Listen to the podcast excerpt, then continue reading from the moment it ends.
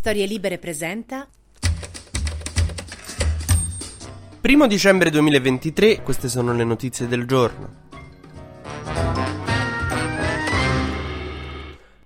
La notizia più importante di oggi è che in quanto primo dicembre potete aprire il primo cosettino del calendario dell'avvento. Per quanto riguarda invece la politica, eh, oggi si parla di Del Mastro, il sottosegretario alla giustizia, che è stato rinviato a giudizio per il caso Cospito. Stanno emergendo nuovi particolari, devo dire anche molto divertenti, su come è andata tutta quella vicenda. Riassunto brevissimo per chi non la sapeva, Cospito è un anarchico che ha il 41 bis, il regime di carcere durissimo per i capi di organizzazioni mafiose. A mio parere il fatto che sia il 41 bis è sbagliato, lui anche la pensa così e dire direte grazie al cavolo. Ma aveva iniziato lui a fare uno sciopero della fame l'anno scorso, intorno a gennaio, per protestare contro questo regime di carcere duro a cui era stato sottoposto perché lui è un anarchico ma non è Totorina. La sinistra un pochino stava con lui, insomma diceva sì in effetti dai levatelo dal 41 bis al che Fratelli d'Italia per sbugiardare la sinistra nemica della patria e via dicendo ha messo in piedi questa narrazione per cui in realtà Cospito cioè, fa comunella con i mafiosi e il PD sta con quelli che fanno comunella con i mafiosi. Avevano provato a far passare sta narrativa. Come avevano provato a farlo? Praticamente usando dei documenti che però erano segreti, che non dovevano dovevano essere divulgati e a cui questo Del Mastro aveva accesso perché sottosegretario alla giustizia. Sta uscendo fuori infatti che Del Mastro ha fatto delle pressioni assurde sul dipartimento dell'amministrazione penitenziaria per avere questi documenti in tempo per l'intervento di Giovanni Donzelli, il suo coinquilino e compagno di partito, alla Camera dei Deputati. Praticamente lui voleva far arrivare questo documento segreto a Donzelli in tempo così da poter sbugiardare, secondo loro, il PD pubblicamente alla Camera. Cosa conteneva questo documento segretissimo? Il fatto che Cospito aveva parlato con dei mafiosi al regime di 41 bis. Ma insomma pare che ha rotto talmente le scatole per avere sto documento in tempo che dice, insomma, uno che lavorava lì, la fretta per questo era tantissima, tanto che una volta redatto l'appunto l'ho fatto partire a mezzo di, una,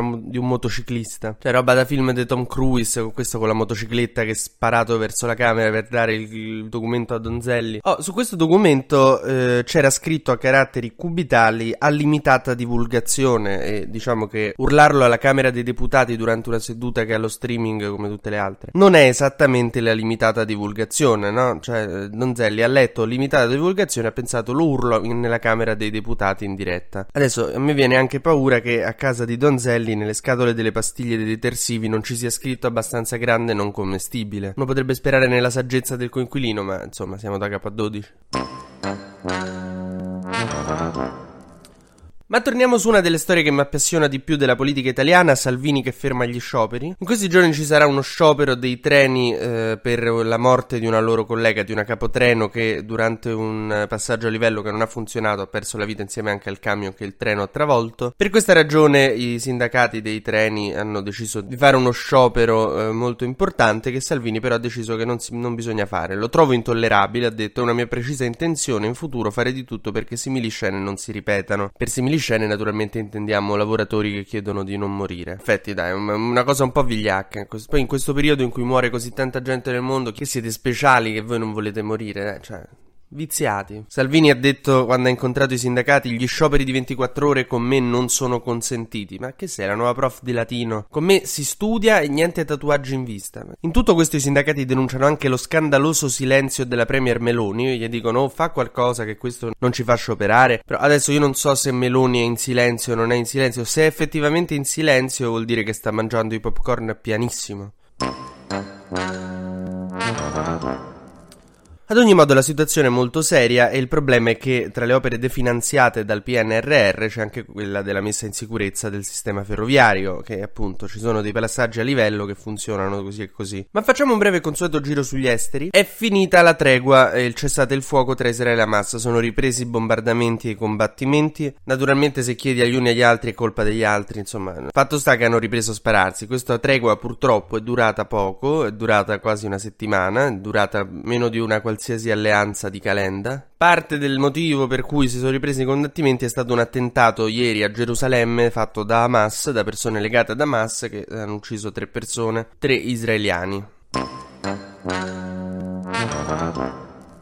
E ritorniamo al volo sull'Italia perché vi ricordate il disegno di legge sulla carne coltivata, no? Che Lollo Brigida aveva deciso insieme a Coldiretti, che è un sindacato che insomma gli detta un po' l'agenda, di vietare del tutto la carne coltivata, un prodotto che ancora non è in commercio, non è stato neanche autorizzato, ma loro l'hanno vietata preventivamente perché insomma per fare una roba patriottica, ah sì, la bistecca vera è quella nostra, ste cagate identitarie. Ecco, Mattarella non gliel'ha firmato sto disegno di legge, questa è una cosa bellissima e ha detto serve prima l'ok dell'Unione Europea che ma molto probabilmente ce lo boccerà sto DDL contro la carne coltivata. Loro Brigida pensava di aver portato a casa questa grande vittoria, invece adesso dovrà passare dall'Unione Europea che potrebbe aprire una procedura di infrazione perché sta legge non ha un capo, una coda, non ha senso. Con questo Mattarella, cioè, lo, lo sa benissimo, l'ha fatto apposta perché sa che insomma l'Unione Europea difficilmente farà passare questa cosa. Mi ricorda molto quando io chiedevo di uscire la sera a mio padre, dico posso uscire stasera? Vai.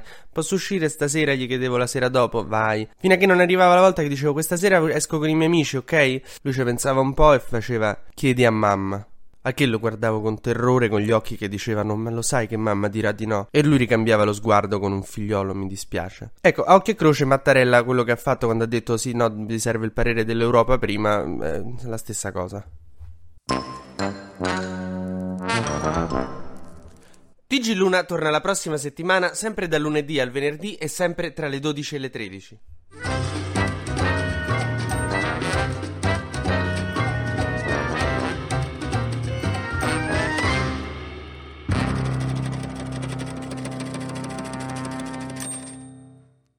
Una produzione storielibere.fm di Gianandrea Cerone e Rossana De Michele. Coordinamento editoriale Guido Guenci.